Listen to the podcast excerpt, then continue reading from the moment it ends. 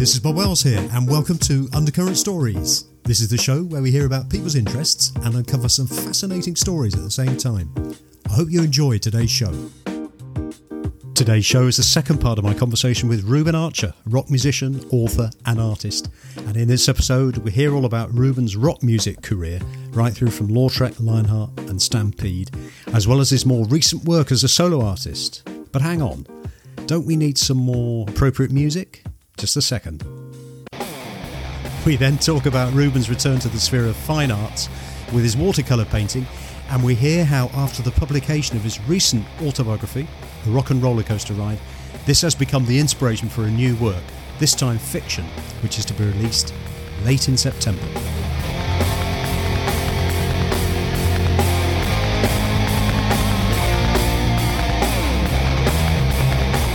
I've just finished another book. do, do, you know what? I was going to ask you that. You should write. You, you, just finished another one. Yeah, but what happened was um, I said to Roger, um, yeah. I, I actually really like doing writing this. I used to yeah. like writing for the magazine. The problem was I had to have a sub, a good sub, to put my awful grammar into prose. So um, as long as I got that, I'm okay. And Roger said, well, I'll do that, you know. So I said, well, I'm going to write another one. This was about three weeks ago, but it's going to be a novel. Uh, it's a story, not, not, I can't do another, I can't do, it's another, so, but I'm going to do a story about a kid. Um, okay. So the kid sees a red strat in a shop and he gets incensed, like every kid does with, with uh, music. And, um, and it's the story of how he goes right from the age of uh, 17, and he gets a band together. Um, he gets a couple of breaks. It's all a little bit, you know, uh, you know, they're not, they're not very good, but they they get noticed, and so it's the usual story. And does it take place in, in the present day? No, it's in 1978. Oh, okay. Yeah. And um, so you've got no mobile phones, you've got no uh, computers. So you see, it is my story, but in somebody else's guise, and uh, and it's Lawrence, and um, and basically um, he he is Lawrence. Um, yeah. It deviates a little bit from reality, but yeah. um, so Lawrence is your is your son that you played in Stampede with, yeah, it? yeah. And and does Lawrence know about the story? I just asked him. I'm using a photograph of the front cover of him to uh, which we've doctored up, and yeah. I've told him that what it's about, but he didn't know it's about him. No. But um, but basically, the kid goes on, and they end up getting a deal. Which well, it, it, it's called "So You Want to Be a Rock Star." Seriously? Question mark. Yeah, so yeah. it's kind of you want to do this, you, you get incensed, but do you actually know what you're doing and where it's you know because it isn't going to be what you think it is, and it's not going to be easy. Um, and when's when's the book coming out, Reuben? Well, it's done. Um, yeah. We it's all edited. Now it's all illustrated. I've done the illustrations because Jimmy. this is how you get caught up in this kind of thing. It's like the detail. It's like I remember in 1978 seeing this guy walking around with a leather-bound Filofax. Now I didn't know it was a Filofax because we didn't yeah. know about them here. But he'd yeah. got this in America, and they'd already been out in America for a couple of years. Uh, and then all of a sudden in 1980, they became the must-have thing. Everybody that was anybody walked around with a mobile phone and a bloody Filofax. Yeah, the, the yuppies. Yeah, that's it. Yeah. So, yeah. um, so he bought himself a Filofax. Jimmy bought himself a Filofax at uh, airport in LA, and he used to use it to make these sketches. Everything yeah. he did, he, he couldn't help himself. He, he wanted to go to art school, but he never did. And he, he, he, he, he worked in a packing company, but he ends up in a mu- working in a music shop. But, um, yeah. he, so there's about 10 pages of illustrations throughout the book, which yeah. are all by sketches by Jimmy of yeah. what went on and the concerts and all the the crap that went down in LA and stuff like this. But they're not. I, I did them, but they're they're all made to look like Jimmy did them. and they're all in his leather-bound filofax and a picture of that. So um, it's kind of uh, a lot of good things happen to him, and yeah. and he becomes really good, and he becomes really well known as a, a guitarist. Um, but everything goes wrong. You know, he gets yeah. a major deal that goes wrong. He plays lead guitar for one of the biggest English icons in rock who lives in LA and wants an English yeah. band. So he forms the English band behind this guy and he records an album and they go on tour and they get to England and they get to three venues into the tour at Birmingham Odeon and the guy has a heart attack because he's a coke addict. And, oh. um, uh, and, and so the story goes on until, yeah. until at the end, well, I'm not going to tell you the end because people no. reading the book, but, but, um, so yeah, it, it, it's, it's all sorts of things that happen. And yeah. the good thing about it is because we know about the technicalities of the business, you know, when you're talking about someone on stage, we know where the jack plugs go. We know where this goes. We know about who's in charge of this, who's in charge. So all the technical parts are in place because we've been there and done it. Yeah, but yeah. then you've got the, uh, that coupled with the, the actual storyline, yeah. uh, makes it quite, uh, interesting. Well, if it's anything like the the current book, uh, I'm really looking forward to when that comes out, and I guess you'll you'll be sort of promoting that through your um, fa- uh, Facebook and yeah, yeah, and everything. Yeah, yeah it'll be great. sold off the website because I'm not looking for publishers, but yeah. but it, it, the thing about it is, and now we've you get to the end of the book, and there's going to be another one which I've already started. It's um, a sequel, so he, you know, Jimmy is now 21, and. Yeah. Uh, you don't know he's what he's going to, yeah. You don't know what he's going to do next, but boy, you know, there's going to be some major things going on and some disaster. Do you have a writing sort of regime, a process? How, how do you how do you write? What's your way of writing? Start and carry on. yeah. Just get, get get your bum on your seat and, and type. Yeah, stuff just comes. It's like writing songs. You, don't, you haven't got a clue what you're going to write about. Do you, do you have like a certain time of day that you do it, or um, how does that work? It's been annoying to some people. I mean, it, uh, I got to the point where um, I can't sleep because of this. Um, yeah. The the uh, well, I broke my um, arm in Gran Canaria about six months ago, and ever since then I've got muscle problems in the arm, and it really oh, hurts. So yeah. um, I can't sleep. So I've been ending up with the usual bottle of wine, till three o'clock in the morning writing, and then yeah. you know you, you, probably spend about two or three hours. You sort of binge on it really, and yeah. then don't do anything for a couple of days, and then oh, I've got an idea, and then you you yeah. do that. So it just yeah, it's just a process of uh, if and when, and it's good fun. You know, the the, the hard thing is. Um, which Roger uh, has brought, brought to my attention is when you, you start writing this and yeah. you write it in a kind of a personal tense, you know, yeah. he did this and, and, uh, and, and, and, and you got, you got sections where he'll be talking and uh, saying something and then it switches back and then you go into another tense where you say, yeah. uh, and then they, they did this and they did that, where you're not actually talking to the bloke, you're in a kind of different different space of time. Yeah. And that can be really confusing. So someone like Roger came along and sort of uh, comes along and, and puts it all into one or the other. So it oh, flows. And the other thing was, and I, you, you, probably know all this anyway, but the one mistake I made was because I'm going along making this up uh, on the spur of the moment. Yeah. Um, and you you'll come up with a guy, say Bill Smith. Yeah. Uh, he does so and so, and then you get four chapters on, and you can't remember his name, you oh, know, oh, right. and he crops yeah. up, and you go, who is that guy?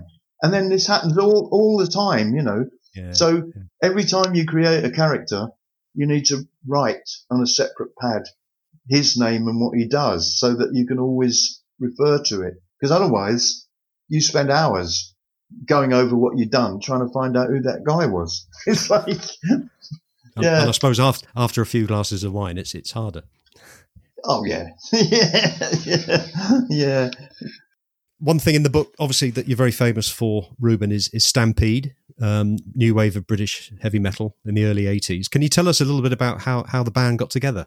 Yeah, um, well, the band got together because um, I, I, did mention earlier when we lived in Somerset, I I got the job as to design the new geology gallery in Bristol Museum and Art Gallery. That was my yeah. job. I moved from London to do that, and yeah. um, we bought this place. And in fact, we bought five houses in about three years and did them up and sold them, and yeah. and eventually moving back to Bristol.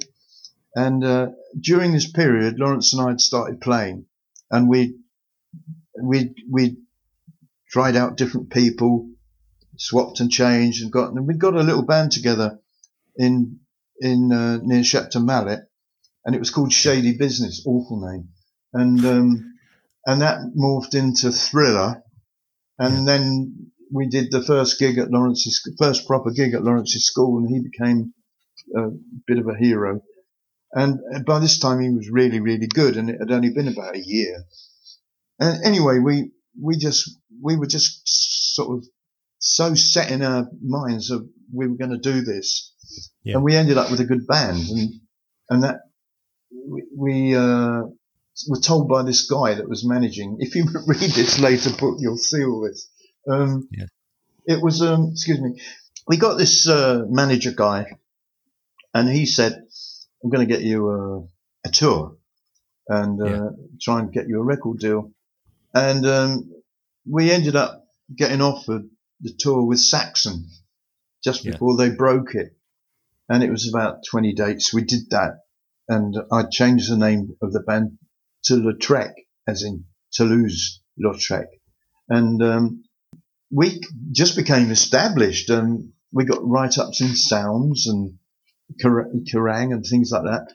And um, we got a, a deal, and they re- released a single called which would on the tour. I realised our music wasn't quite right for the punters. They wanted something harder, and yeah. um, the Saxon had done Wheels of Steel. So we went into the studio in Shepperton, Shepperton Studios, and we recorded a song called Mean Gasoline. And on yeah. the B side was uh, Shoot Out the Lights. And um, it was very much in the Wheels of Steel vein, but not sounding like them. And um, that single, incidentally, now, uh, two or three years ago, I was told it it was uh, being auctioned on the uh, in the business for about six hundred quid oh, because really? it was very, it's the it's now reputed to be the rarest single in the new wave of British heavy metal movement. Oh wow! Now, if you want one, it will cost you two and a half grand. Uh, it was a very limited run, and um, so and it's all in the heavy metal encyclopedias and all that stuff. But anyway, um, we Lautrec kind of soldiered on, but we couldn't get a proper deal, and uh, and we didn't have the right management, and I was told by the PR that worked for Saxon that Bleckner Poxon, who managed them, yeah, um, they'd got a, a, new project and they might want a singer. So, it, but they couldn't tell me at the time. So, it, so it, it, went on for a couple of weeks, and by this time I was staying down in London all the time, trying to get deals and things together. And um, and it turned out that the Ron Bleckner and Dave Poxon had signed Dennis Stratton because uh, he'd got the sack from Maiden, and they'd put a band round him, or he'd put a band round, and they'd had a singer that did the marquee uh, yeah. called Jess Cox, and they didn't like him, and uh, they were looking for a new singer. So, did I want to go for it? So I said, oh. yeah, you know, I'll, I'll, go. So I went for the audition, yeah. and um, I got the job. Yeah. And that I had to tell Lawrence, and I, I wasn't doing Lautrec anymore, which was all a bit sad. But, yeah. So he soldiered on with it, but it didn't go anywhere. And uh, I joined this thing, and we rehearsed and recorded, did some videos, and uh, in fact, Dave Poxon, um, one of the managers, is now one of my best friends. He's a he's an artist, lives very close hit by. He's a world famous watercolor artist, and he got me back into it. But yeah. um, anyway, it got to a point where the management said, um, "You haven't got any songs," and I said, "Well, that's because basically Dennis, bless him, plays riffs." Which are basically yeah. like Iron Maiden, and I mean they're not songs. I said, "Well, we need some structured." So, so they said, yeah. "Well, you do it. You get on it." I said, "Well, it's not my band." and so, well, you you write songs, get on with it. So, oh, yeah. God, you know, here we go. So I said to Dennis one day, "Can't you do something like Russ Ballard did for Rainbow? You know, sort of since you've been gone, da da da da da da da. Yeah. Da. You know, so the vocals can go in between the the, the chord pattern, and it's yeah. not just one continuous riff. So he went away and came back on the Monday with this arrangement, and it was I called it Dangerous Games, and we we recorded it, and it was it was it was really really good, and yeah. they loved it, and um, we went and did more demos for I think it was EMI, but didn't go anywhere, and yeah. it was becoming more and more. We did a tour on our own all yeah. over England, and then we got the Whitesnake tour. We supported Whitesnake, and that went down really really well and Lionheart was known as the new wave of British heavy metal supergroup.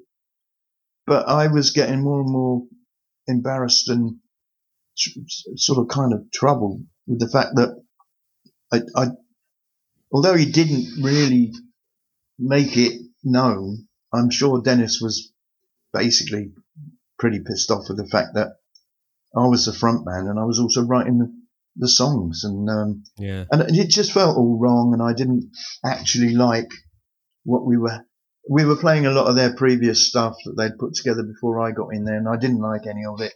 The whole thing just wasn't right and I left.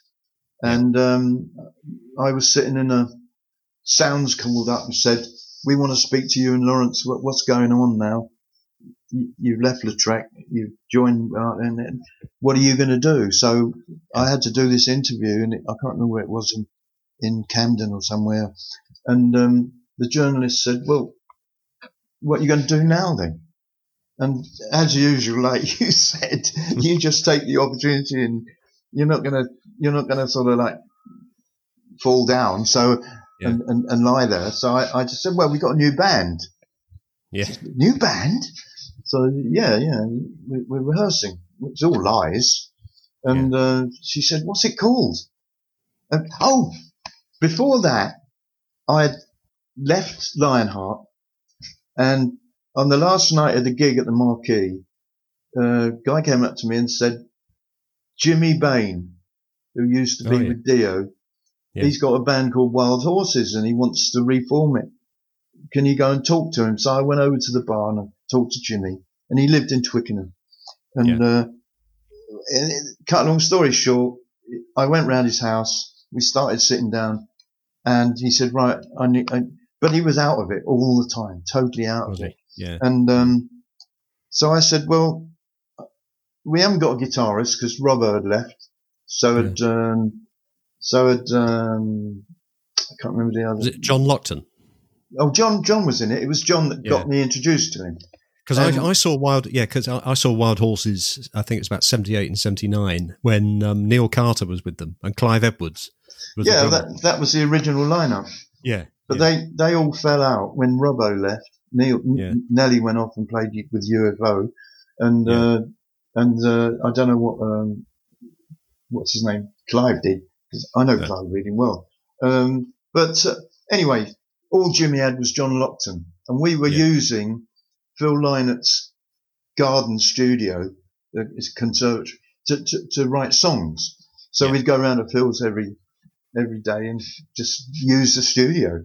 And yeah. um, so I said, well, we, we need another guitar player and a drummer. So when I was falling out with Lionheart, I knew that Dennis didn't like Frank Noon's drumming. Um, and Frank was like me, he was uh, uneasy about everything. And I said to him, look, I've got this thing going with Wild with Jimmy Bain. We need a drummer and I'm going to get Lawrence in on guitar. I, I was Jimmy's on bass, so that's cool. So, um, so that's what happened. I got Lauren in, Lawrence in, and Yeah. the new Wild Horses were formed, and Yeah. we, we were managed by Lizzie's management, Morrison O'Donnell, and um, but the problem was Jimmy was so. I don't want to say anything horrible about him because I liked him, but he Yeah. was so bad on God knows what. I mean, seriously, Mm. that Yeah. we couldn't really get anything done. We did a residency at the Marquee four nights, and Yeah. every night Phil Lynott got up and did the encore with us, and we ran that place. But recording wise, nobody had touched Jimmy, and we couldn't get a deal. And so I finally left, and that's when this journalist said, "Well, you've been in three bands now. What are you going to do?" And then Yeah. and we were sitting there, and I said, "Well, we got a new band." So, well, what is it? What's it called? So, Yeah. thinking, what the hell am I going to call it? and it, and I'm sitting there thinking, wild horses. What do wild horses do? Stampede. It's called oh, yeah. Stampede. Yeah, very good. And she said, "Oh, right," and then wrote all this up. And the next thing is, Yeah. it's all in the, it's all in in the press. Uh, new band coming, Stampede. And I, I thought, well, I've got to get a decent manager because we aren't going to go anywhere. Um, Yeah. And I was talking to Chris Tangarides, um, and I went over to uh, Maida Vale where he was producing somebody, and uh, he said, "Well, I know this guy used to work for Don Arden, and Don's just sold Jet Records, and Yeah. so now they're Don, all- that's Don, Don Arden of Sharon Osbourne fame. yeah, yeah, yeah, yeah, the big villain." So he'd got ELO and he'd got um, Magnum, I think he had, and anyway, he'd sold it all. So these guys were looking for jobs that, that worked for him, and one of them was a guy called Ronnie Fowler, who was kind of Don's right hand man. And so, so um, Chris Tangarides said, "Go and here's his phone number. Call him up. He's looking for a band. He's going to go out on his own." So I called Ronnie up, and uh, he'd got a big house up in Weybridge and um, real old school after daily manager. And Yeah. uh, I liked him and I got on well with him. And we'd got some demos done um, Yeah. that Lawrence and I had done. And I gave it to him and he really liked them. So he said, after, it took about two weeks, but he said, uh, right, he said, uh, if you want, I'll manage you. We'll draw up some sort of contract. I've got a music publish, I've got a publishing business and we'll, so I was still technically living in Bristol and moved, Yeah. but we used to use this studio in a square in Bristol called Cave. It was in a, in, in a basement of a, a Georgian house and we loved it. And the two guys were just, that ran it were fantastic and they only had an eight track, but we, we'd gone in there and done demos with the track and, um, I went down and saw them and they said, well, we just got a 24 track. So it's a lot easier now, less Yeah. bouncing down. And so I said, um, well, I've got to record four, four or five tracks to give to Polydor because they're interested. So Yeah.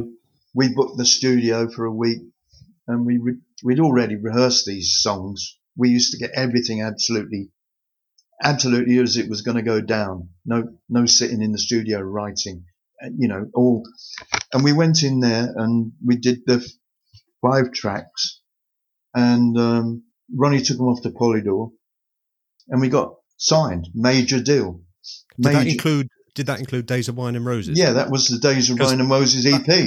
Yeah, well, I, I bought the um, the live bootleg album in about would it be 1982 or three? I guess.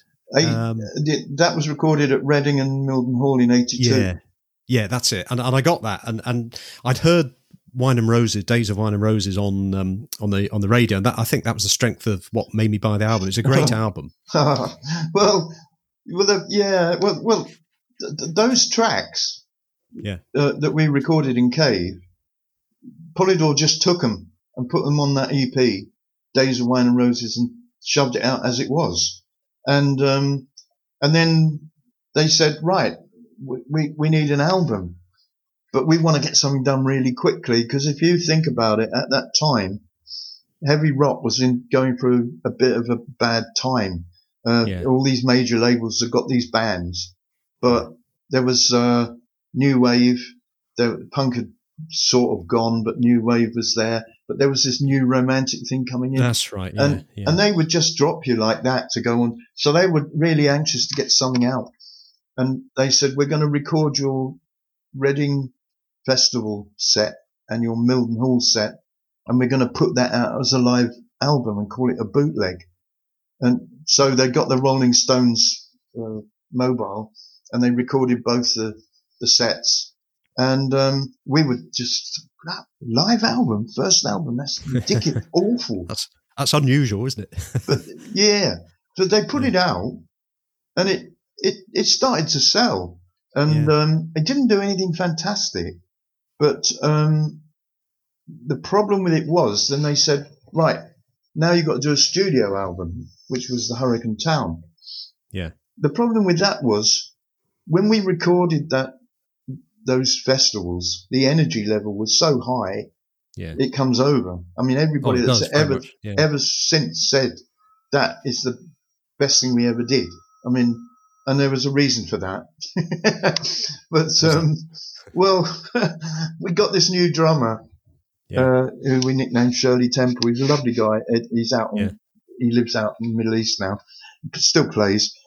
He, he'd never played to a big um, audience. We got him because Frank Noon left because I'd gone Yeah. through this time in hospital, and um, I came out of hospital uh, on crutches.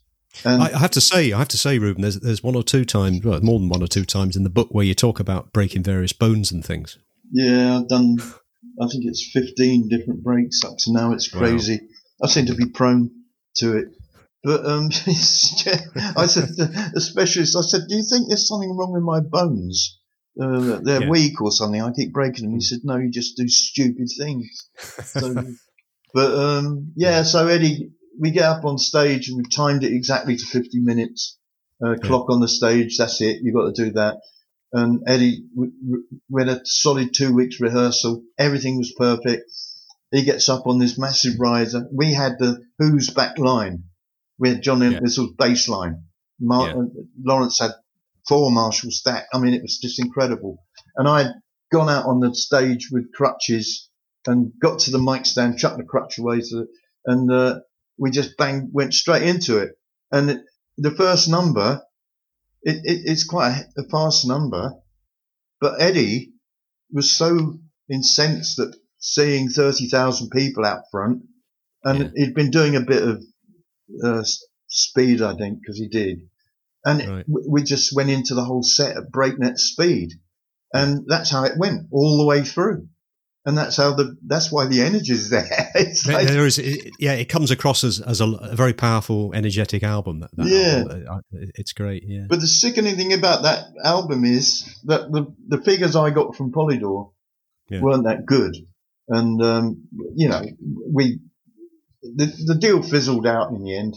But since I've been over playing in Europe and, um, we did Belgium and we did, uh, Holland and France and stuff, I've never signed so many of those white albums.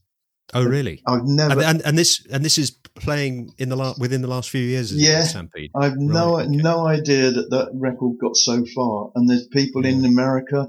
Um, Oh really? oh, I, I tell you, there was something went on there that we don't know about because um, that that album's everywhere. It's That's uh, amazing, isn't it? yeah. The original Stampede ceased to exist soon after that, I guess. And and then you you fast forward now to was it 2013? The next album by Stampede was yeah. Well, yeah, Stampede all the time. It was two years, uh, Yeah. 82, 83, into 84, I think. Uh, Yeah. And we toured with Gary Moore and we did two tours with him. Uh, but Hurricane Town didn't like the sales figures up much, uh, or so we were told. And, um, but it got a lot of press and it got re- reviews, but it just wasn't as powerful as that first album. And, Yeah. uh, and then we never had an A&R guy at Polydor. We had a, we had to make do with the label manager because they, they, they didn't have one. And then during our stint there, they got one called John Briley and he came in. But like all A&R guys, they've got a band they want to bring in and he got Heavy Pettin and oh yeah yeah he got our manager to manage them and it was pretty obvious that all the money was going. He was directing all the energy and money into this new project. So we just got left. And I, I realized that and I just said, well, I've had it. I, I, don't want to do this anymore. And, um, and we did a, we did one more gig at, um, the last, we decided we were going to call it a day and we, we did a gig in the Red Lion in Brentford, right opposite from where I broke my hip and with Bruce. And, um, yeah. I thought it'd just be a low key thing. That would be that. Draw a line under it. And we set up. We didn't have any gear. So we borrowed Phil Lynott took us up and we borrowed all Lizzie's gear. And, yeah. and that was that. S- set up, did a sound check, went home, um, and then came back at eight o'clock. And, um, I thought, well, not going to be anybody here. Went to get in the front door, couldn't. It was locked. Oh, oh God, well that's it. Nobody's here. So we went round the back and came in through the kitchens and then came out behind the stage and I couldn't believe it. The whole place was completely rammed. They oh, had to shut the doors to stop people coming in, uh, yeah. the fire regs. And we yeah. played our last gig to a full house. Oh, and, right. And yeah. we, I think Bernie Tormé, uh, Paul Raymond and various people, Gary Barnes got up and did stuff with us. And that was that. And I went into, I started a business and, um, and that's how it went for the next 18 years. And that, and that business was in exhibition furniture. Well, it started off doing sign writing, which was the yeah. only thing I could do to sell yeah. to shops. And I did that for about a year, two years. Yeah. And then somebody said, Oh, can you design us some business cards like the sign you've just done? So I did that and then it just grew. And there was one particular, I, I dropped flyers off all over the place to put them through letterboxes of shops and offices and that. And I put one through a, uh, an Art Deco building which used to be DER television rentals in Twickenham. And, yeah. um, it was now, it looked like it was being done up. So I stuck one through there thinking they'll want some signs. And I got yeah. a call. And I went into the office and they were like snobby lot. And it was a furniture company called Kesterport. And yeah. they, um, do signs for us. So I did yeah. the signs and then I did some more work. And then they said, um, I said, if you want any graphics done, I do all that as well. So they yeah. said, well, yeah, we want some adverts for the local informer, big double page spreads of drawings of furniture. And so I did that. And then it, it got to a point where they said, um, we're deciding to, what else have you done? So I said, well, I trained as an exhibition designer, uh, but I only stuck it.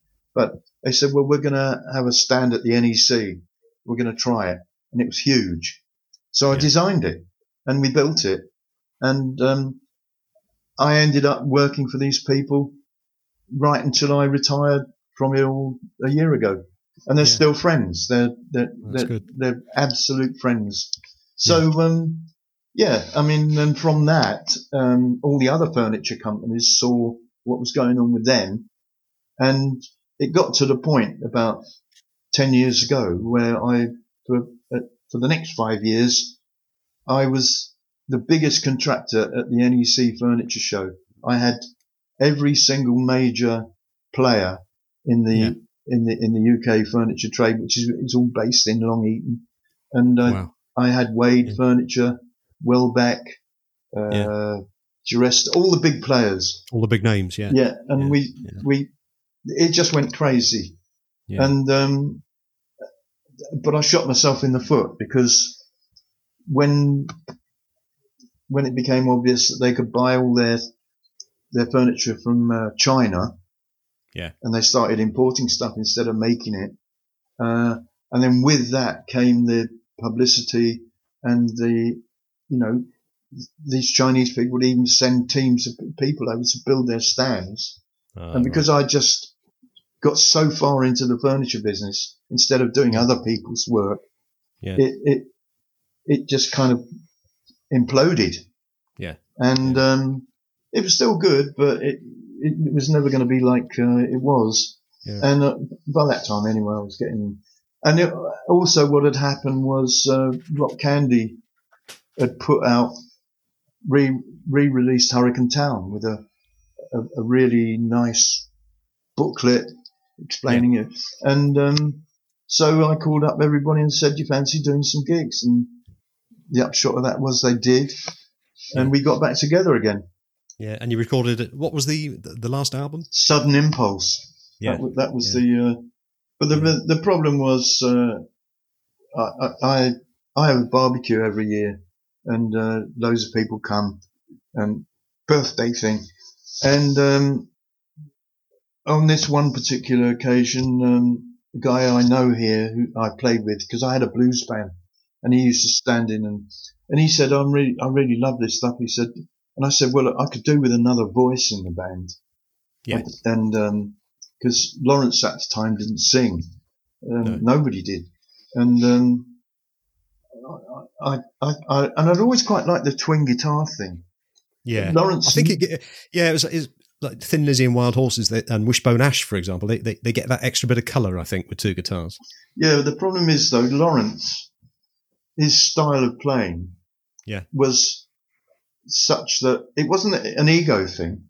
He no. just said, "I don't want to play with another player on stage because when I play, yeah. it, the light and shade that I create um, is right for the, the track, but I don't want another another guitar dirtying up the stuff. It's not oh, so bad with it's not so bad with keyboards because that no. you can work with. The, but yeah. so when I I got Chris in, and um, and of course we're now two guitars.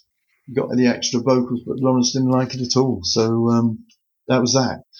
So how many albums have you have you had which are Personal Sin? I've done um, two.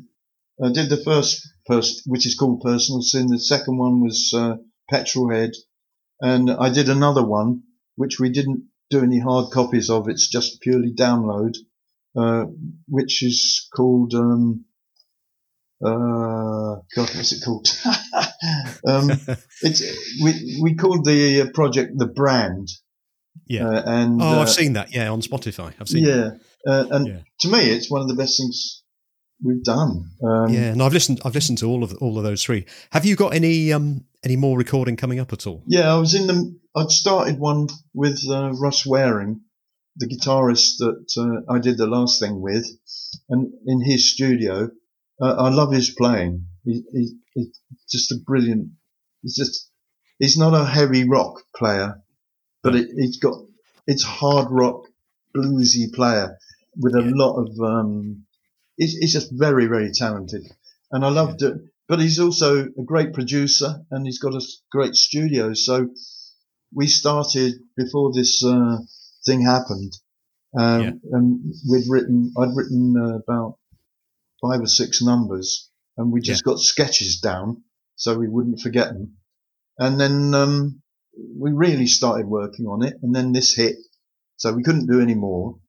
And then about a week or so, two weeks ago, he called me up, said, you fancy coming in? So I went in and we actually, because I'd worked on them a bit more and got the voc- got the lyrics right and everything, and we banged a couple of tracks down and they sounded really good. Uh, a lot of work to do, but, um, we, we've got enough for an album and, um, I think this time we will get hard copies because people just keep asking for stuff all the time. Yeah. Uh, and it's great this download thing, but um, I, I just don't know. I think people like to have something, you know. They, they uh, yeah, I, they do, don't they? And, and I must admit, I, I used to like to have vinyl because you had something and you take it to a party and you get a little bit of a scratch on, and every time you played it afterwards, you say, "Oh yeah, that scratch was when so and so had too much to drink and it fell over the." Do you know what I mean? Yeah. You actually have something, and and I think the problem with with download is is that you stick you put Spotify on, you you put an album on, you, you play a track, yeah, that's good. Next one, mm, I'll fast forward it to the next one. Whereas years ago, I remember spending hard earned pocket money on an album, and I had to like all the tracks, you know. So I, I used to get into it and sit there listening to it, and, yeah. and you would you you'd get to you'd get to appreciate it. So some of David Bowie was a good example of, of some of his stuff was instantly likable, and other stuff it took a while to get into, but then you really got into it. I found. Mm. Yeah, and I think that's the difference. Yeah, um, I mean, and the, the, thing about it is, you know, with a um, an, L, an LP, um, you've got the presentation and the, you'd open it, yeah. you know, the graphics on it are good and everything. Yeah. It, you, it, it's a real statement. Whereas yeah. now, download something and you know, you've got nothing, have you? Just got no. And I guess with your art background, you, you do all the um, graphics for your albums. Yeah, we do. do my. I'm lucky with my other son, Frankie. He's um, he's he's brilliant at doing stuff. So I, I, I can't do anything on a computer. I'm useless, as you know. And um, I just sketch it out. Yeah. And he he'll, he'll take it and do it with all his uh, yeah. you know computer aids and whatever. And he, he comes up with it and does a great job. One other thing I saw, Reuben, was that um, you're now getting back in, into your, your, your, your, on your website. You're certainly doing a lot more painting again. Yeah, well, that was because I found out that Dave Poxon, one half of the Saxon management, yeah. he, he lives just down the road from me, beautiful country house. Because um, we live, I live right on the outskirts of Wolverhampton on the rock, a technical rock.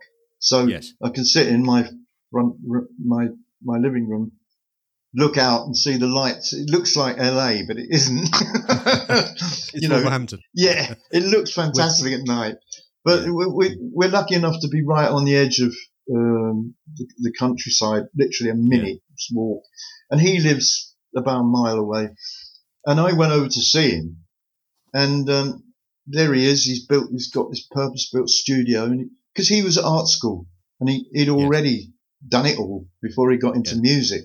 And um, he started again, and he's he's become in a matter of about ten years, he's become world famous. I mean, he's yeah. he's incredible, and he got I I t- he knew what I did because I used yeah. to do stuff for Lionheart, and he started showing me stuff about watercolors and things like that. And I thought, okay, so I started painting cars and um, I got a few paintings together, and then um, I thought I'm going to have an exhibition. So I booked a stand at the NEC Classic Car Show, and and some people that built my exhibition stands built me a little stand completely free, and it yeah. looked fantastic. And I I'd got together. I gave myself a a time limit, and a, I'm going to get 40 paintings ready, all framed and yeah. they were all on this stand. And people came along, bought them, and then I got commissions. Can you do my classic car? So, oh, really? so it went on, and yeah. uh, then I thought, well, I can't keep on doing cars uh, as much as I like it. Um, I'm going to do one on bikes because bikes are big up here in the Midlands. Yeah. So I painted, did the same. I did 30 or 40 bikes. And there's a little art shop in Wolverhampton. It's a gallery and they staged a show for me, which did really well. And yeah. then uh, I did one on the bikes, and that did really well. Yeah. So um, yeah, I'm, I'm I'm I'm doing a commission now for somebody. Yeah, it's it's um, it's it's great. If listeners want to find out more about your work and and uh, how to get these paintings, I guess that you've got them for sale as well, have you? Yeah, there's a website. It's called um, it's called Reuben Archer Auto Art, yeah. Um, I, I, think if you just go Reuben Archer anyway on Google, all these come up anyway. But the actual, it's autoart.com, rubenarcherautoart.com. Um, yeah. all the paintings are, on, well, a lot of the early ones are on there, portfolios yeah. showing. And then there's a Facebook page as well. We'll put all the details on the show note. That'll then take them to your site. That's brilliant, okay. yeah. This has been a great conversation, Reuben. You, is there anything else that um, you'd like to tell listeners before we wrap up? Yeah, can you buy my book, please? no, no, I'm joking. Um, Jokes aside, I can thoroughly recommend that book. And like I said earlier in the show, even if you, you know, you, you like rock music, but if, if you just want a little bit more about growing up in the 50s and 60s and 70s, etc., I think it's a, it's a great, great story to tell and um, thoroughly enjoyable. I was worried at, at the end when it was done and, and made and, you know, printed. And I just thought, are people, you know, a rock and roller life? Are people going to think this is all about rock? Because what I, I never wanted to, you know, I read a lot of biographies, of, yeah. a, a, lot of rock music people, and they all tend to be, oh, how many girls did this and how much yeah. booze and drugs. I didn't want it to be like that. Um, So I, I, won, I was worried that people would be expecting it to be like that, and it's not. Um, it's it's just a boy growing up and yeah. morphing into this. Um, that's all it is. Um, yeah. But um, yeah, you know. Well, Reuben, thanks very thanks very much for being a great guest. Thank oh, could I much. just say something? Oh, of um, course, yeah. I would like to thank everybody who bought the book because I, when I had the first batch printed up, I really didn't think I, I thought I was going to get left with them all in boxes, and I just couldn't believe it because within within a week I'd sold that batch out, and yeah. we were on the second batch. You know, That's it's never going to be a bestseller or anything like that, but because it's only sold. it. But I just want to thank everybody that did buy it because everything they, virtually everybody that's bought one has put some comment saying how much they enjoyed it, like you have. And to me, if, if it only sold three, that was worthwhile. Um, I, yeah. I, just can't thank you all enough. So, uh, there you go. Yeah. And, and thank, thank you for the, the opportunity to do this. No, it's been, a great conversation. Thanks so much, Reuben.